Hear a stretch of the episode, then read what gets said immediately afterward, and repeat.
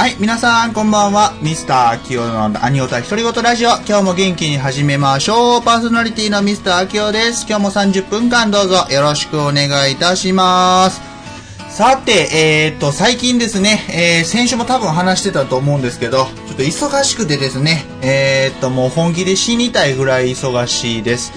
えー、皆さんね、えーリラックスするときって一体何をされてるのかちょっと気になったので、えー、ぜひお便りを送ってください。皆さんのリラックス法をですね、教えていただけたらなと思います。ちなみに僕はですね、リラックス法といえばもう本当に音楽を聴くっていうことが、まあ、まず第一に挙げられることかなと思います。あとはね、もう本当に寝ることですね。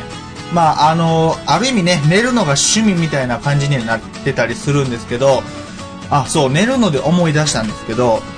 僕ね、あの、徹夜がね、できないんですよね。ぶっちゃけて。うん、あの、絶対ね、1日に8時間ぐらいは寝ないと、次の日に引きずる人なんですよね。だから今まで、あの、まあもちろん、まあいわゆるオールですよね。したことありますよ。あるんですけど、1日オールしたら、1週間ぐらい引きずるんですよね。それ回復するのに。うん、だからまあ、実際やらないに越したことはないんですけど、うん、まあ別に今のところね、まあそれ以外でその必要に駆られることがなかったので、まあ実際徹夜をしたことはほとんどないじゃないんですけど、あまあでも鉄芸はありますよね。うん。まあ何回かね、はい、経験はしました。まあその鉄芸のおかげで次の日学校に行かないとかっていうね、えーそんな、えーめちゃくちゃなこともやってたりしましたけど、まあ多分皆さんもね、えーそんな通ってるんちゃうかな。はい、っていう感じで、えー、悪い人間にね、えー仕立て上げたところで、えー えっと、今日のね、ミスター・アキオのアニオタ独り言ラジオ始めていきたいなと思います。えっと、前回ですね、えー放送中にですね、まあ、宣言してた通り、えー今日はですね、えー特集を組みたいなと思いまして、まあ、若干なんですが準備はしております。えっ、と、で、まあ、早速ですね、えー本日どんな特集をするのかっていうことをですね、もうまず先に紹介しちゃいたいなと思います。えっ、と、前回、前々回ですかね、えっ、と、イギリスのしげさんからお便りをいただいてた時にですね、ロボットアニメの特集をしてほしいという風なですね、お便りをいただいておりましてですね、まあ、あの、僕自身もロボットアニメって結構好きな部類に入りますんで、えー、まあ、これならぜひということでね、えー、どっかのタイミングでやろうというふうにまあ考えてたわけなんですが、まあ、それをね、えー今回、ロボットアニメ特集第1位ということでですね、えー特集組んでみました。第1というのはですね、ロボットアニメってね、ちょっと調べていると、腐るほどあるんですよね。もうびっくりするぐらいあって、まあ、あの、この間ね、魔法少女特集なんかっていうのをやりましたけど、それとはある意味比べ物にならないぐらいの、まあ、種類の豊富さですね。えっ、と、ロボットアニメと一口に切り分けても、えっ、と、まだそっからね、えージャンルがさらに派生していくんですよね。うん、なので、あの、まあ、今回ね、まず大まかにロボットアニメとはどんなものがあるのかなというご紹介ぐらいでね、終わってしまうかなと思います。でね、えーまた番組をね、えー今後進めていってですね、えー時期を見てですね、えーじゃあ今日はこんな特集やりましょうっていう形でですね、えーまあ特定のまたジャンルに絞ったロボットアニメの特集なんかをね、随時していけたらいいかななんて思っておりますが、えー本日は、まず、まあそのね、外堀を埋める感じということでですね、えーロボットアニメのことをまず皆さんに熱く語っていきたいなというふうに思っておりますので、ぜひお楽しみにしておいてください。さて、えー、それではですね、まずは月間推奨曲の方を聴いていただこうと思います。大事マンブラザーズバンドで、それが一番大事。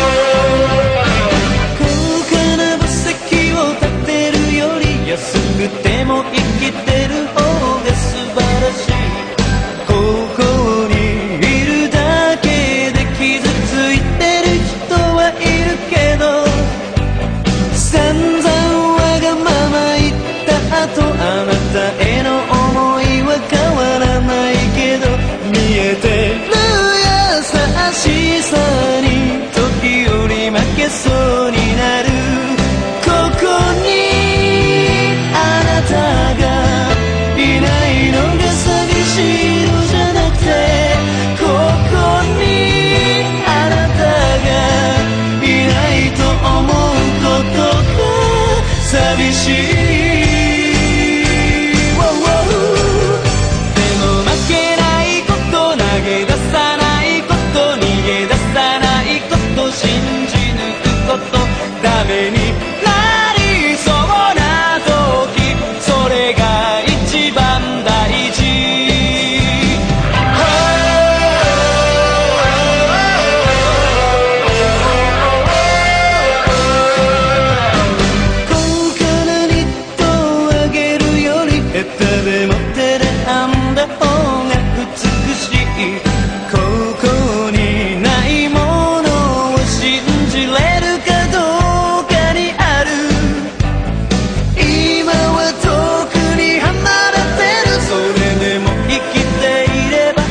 い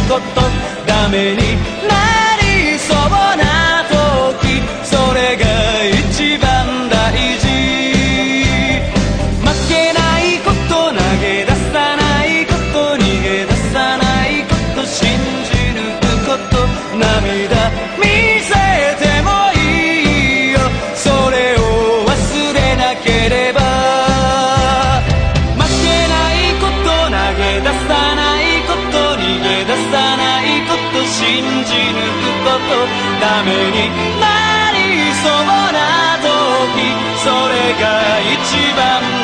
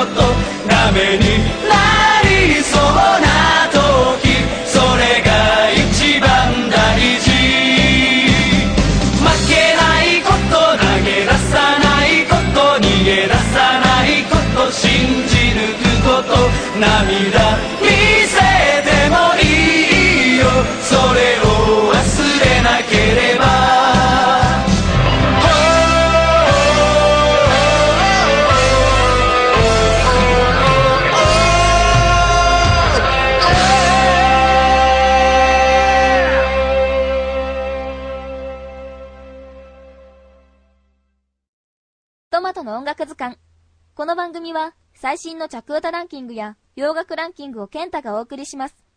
今の人気 J-POP や K-POP、そして携帯着歌情報はこの番組で全て丸わかり。トマトの音楽図鑑、各週金曜日21時から GN 放送局にて放送中。お楽しみにミ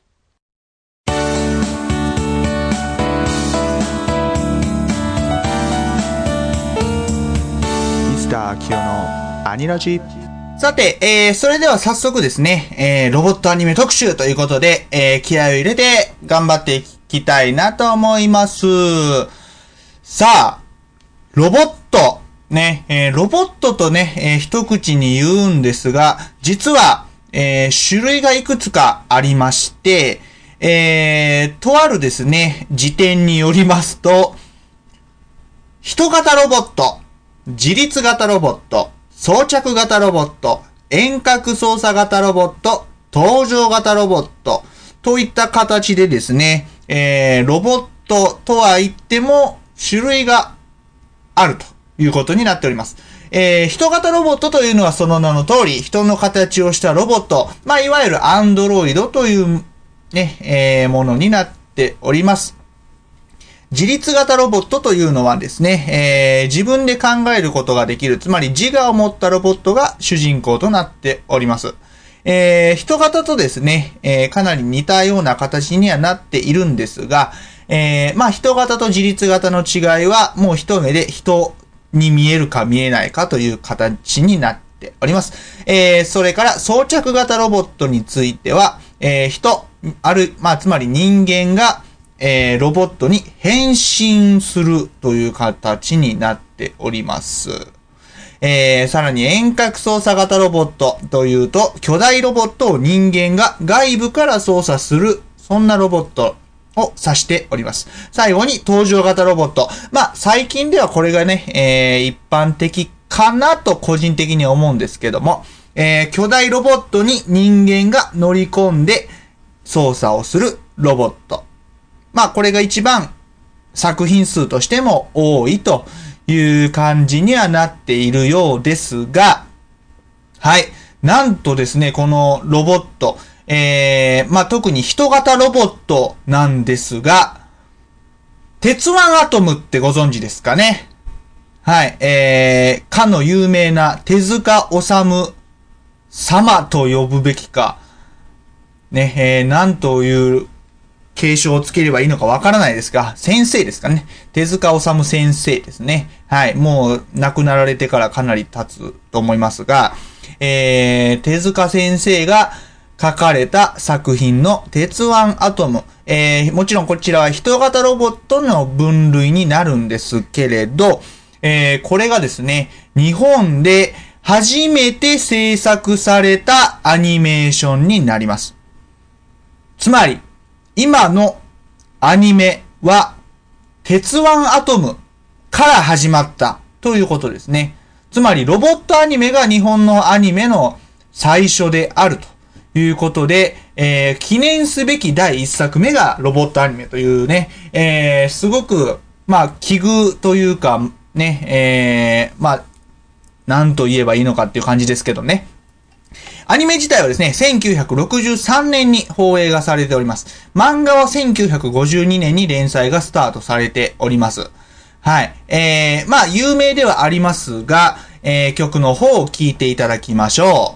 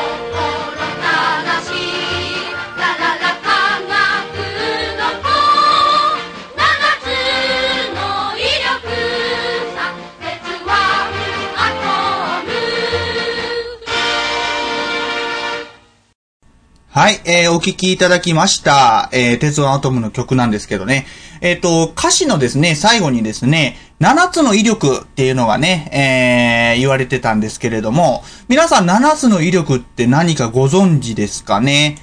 えっ、とですね、実は、鉄腕アトム大辞典っていうのがあるんですけどね、え、それによると、え、確認されてるだけで、え、7つバージョンがあるそうです。はい。まあ、あの、たまたま7つの威力にかかったのか、えー、それとも意図的にね、7つのバージョンにしたのかっていうのはちょっと定かではないですが、えー、一応ね、このラジオの方では初めにアニメ化された初期のですね、えー、能力の方だけご紹介しておきたいと思います。えー、まず一つ目。ジェット噴射で空を飛ぶ。これまあ有名ですよね。えー、二つ目、10万馬力のパワー。これもね、えー、歌詞に出ております。えー、それから三つ目、聴力が人間の1000倍っていうことでね。はい。すごい耳ですね。えー、それから四つ目、メガサーチライトカメラということでね、えー、なんか探し物とかできるんですかね。えー、5番目、お尻からマシンガン。ね、なんか汚そうですけどね。はい。えー、6個目、60カ国語の言葉を理解できる。えー、どんな難しい計算も1秒で解ける。はい。それから7つ目、人の善悪を感じることができる。はい。まあ、という感じでですね、えー、威力、まあ、威力というか能力ですよね。はい。が、まあ、それぞれあると。で、まあ、あのー、7つバージョンがあるということでですね、若干、あの、まあ、被ってるのもあるし、あとは、まあ、若干ね、えー、微調整みたいな感じで、えー、微妙に変えてる部分もあったりするんですけれど、えー、まあ、その辺ね、えー、気になった方は、7つの威力というのでですね、ぜひ検索をしていただくと、ポンとね、えー、出てきますので、えー、もしよかったら皆さんも検索してみるといいと思います。さて、えー、でですね、鉄腕アトムの方から話を一旦終わりましてですね、続きまして、えー、っと、まあ、その後ですね、えー、どういう変遷辿ってきたかっていう部分でですね、まずね、えー、カラーのロボットアニメ作品ということで、まあ、鉄腕アトムね、一番最初に放映された時は白黒やったんですが、えー、カラーテレビが登場した後のですね、ロボットアニメ作品の第1号で、アストロガンガーというのがね、あるそうなんです。残念ながら僕知らないんですけど、うん。あの、そういうのがあるそうです。はい。興味なかったので全く調べてません。はい。で、えー、まあなんで興味なかったかっていうとですね、まあそれのね、2、2ヶ月後になるそうなんですが、えー、まあ年月で言うと1972年、えー、アストロガンガーの放映からおよそ2ヶ月後にですね、えー、登場型ロボットという形でマジンガー Z、こちらがですね、えー、放送が開始されたという形になっております。はい。ということでですね、えー、1970年代っていうのが、えー、ロボット系アニメの、えー、最盛期。まあ、黄金時代とね、えー、言ってもいいような、えー、そういう時代でした。はい。マジンガー Z ね、えー、とっても有名ですよね。あの、僕ね、マジンガー Z をね、いつ知ったかっていうと、中学の時に知りました。はい。えー、それまでですね、ロボットっていうもの自体に全く興味がなくって、あの、僕の友達でね、あのー、まあ、ロボット特にまあ、あの、後でまた話出てきますけど、ガンダムがすごい好きな友達がね、えー、行ったんですよ。で、ちょうど中学校1年生の時やったと思うんですけど、えー、かの有名なゲームソフト、ソニーの、えー、プレイステーションっていうね、えー、ゲーム機で発売された、えー、っとね、第一次スーパーロボット対戦っていうね、えー、ゲームがね、ちょうど発売された時期で、それをね、友達が買いたい買いたいって言ってね、で、まあ、ゲーム屋さんまでわざわざついてってね、何がおもろいねこれとか言いながらね、えー、まあ、あのー、まあ、友達がそれゲームやってるの見てたりしたんですけど、まあ、それね、見てね、ハマって、で、まあ僕、それで初めてマジンガー Z っていうのを知ったっていうね。えー、まあそういう風な経緯があるんですが、まあマジンガー Z のね、曲もね、えー、用意してますので、ぜひ聴いていただきたいと思います。ではお聴きください。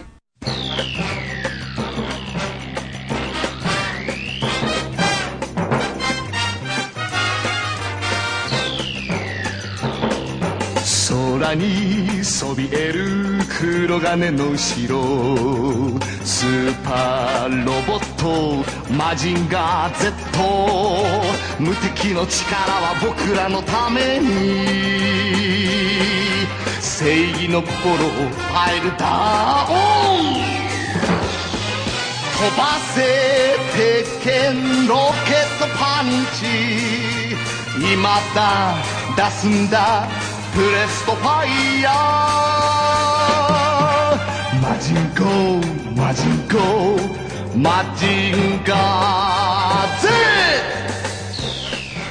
はい。ということでですね、えー、マジンガー Z の方になっておりますが、まあ、この頃からね、えー、いわゆるスーパーロボット系というジャンルのテレビアニメね、えー、ロボットアニメが生まれた時代になっておりまして、えー、まあ、その後ですね、えー、まあ、マジンガー Z の2年後ですかね。えー、合体するわ、変形するわっていうね、えー、ロボットのいわゆる元祖という形でですね、ゲッターロボ、ね、えー、これが制作されるということになっております。これもね、熱いですよね。ゲッターロボね。僕もめちゃめちゃ好きです。えー、まあ僕はね、えー、っと、まあ、すごく普通なんですけど、ゲッター1が好きです。はい。あの、まあ一番、まあ活躍できるんでね。はい。まあ、あのー、ということでね、えー、ゲッターロボの曲もね、用意してますよ、ちゃんとね。はい、えー、お聴きください。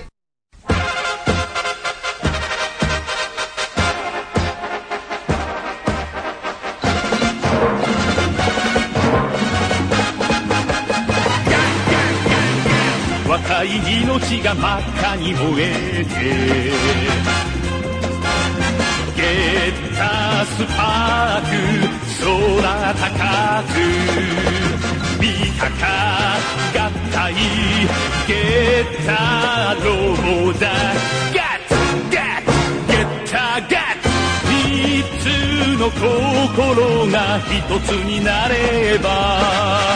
一つの正義は百万パワー悪を許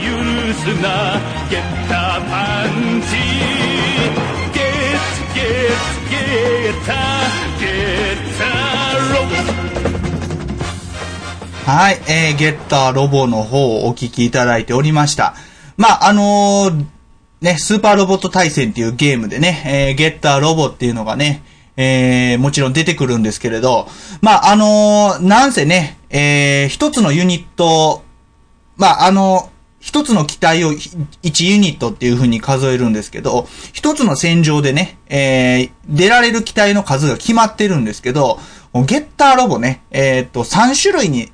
ね、分けられるんですよね。まあ、あの、オールマイティに使えるのと、地上専用と、あと、水陸っていう形で、まあ、水の中で得意なゲッター3とね、えー、地上が得意なゲッター2と、で、空中戦が得意なゲッター1っていうのがいるわけですけど、これね、えー、一つのユニットでね、もう3種類全部使えるんで、めちゃくちゃ便利なんですよね。うん。まあ、あの、以前はね、空飛べなかったりしましたけどね。まあ、新ゲッターロボとかなって、鬼強くなりましたよね。うん。ということでね、えー、僕はゲッターロボ大好きなんですが、特にそのゲームではね。はい。で、まあ、そのゲッターロボが終わって、えー、その後ですね、まあ、あの、年月的に言うと5年後になるんですが、えー、1979年に、機動戦士ガンダムがね、えー、出てきたわけですよ。まあ、有名なセリフでね、えー、アムロ、行きまーすとかね、えー、ありますよね。父さんにもぶたれたことないのにとかね、あの、ブライトさんにね、あの、殴られた時にね、ホワイトベースの中でね、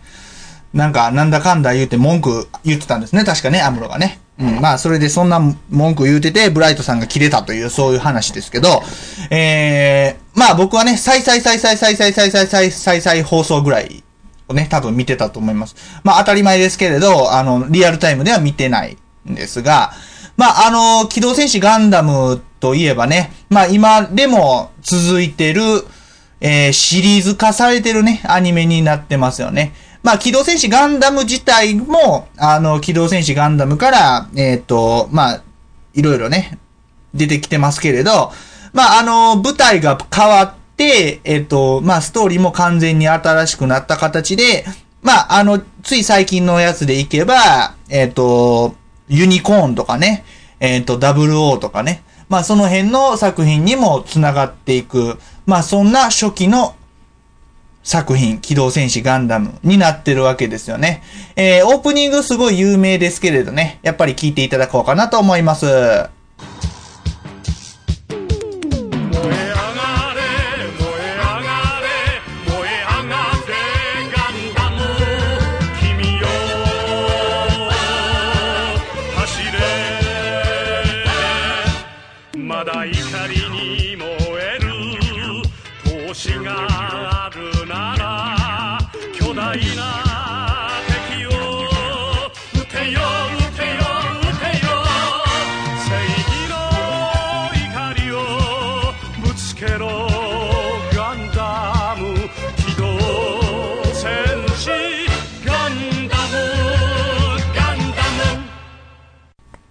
はい。ということでですね、えー、機動戦士ガンダムのオープニングでございましたが、まあ、あの、70年代ね、黄金期という形で、まあ、ロボットアニメがたくさん出てくるんですが、まあ、その後ね、ちょっと下火を見る形で、まあ、最近でももう機動戦士ガンダムぐらいしかなかったんですけれども、えー、劇場版という形でですね、えー、新世紀エヴァンゲリオン、ね、えー、また、またというとちょっとおかしいですけれども、アニメ化されておりました。はい。えー、まあ僕はまあ残念ながら劇場版は見てないんですけれど、アニメの方はね、あの通常放送されたアニメの方は見、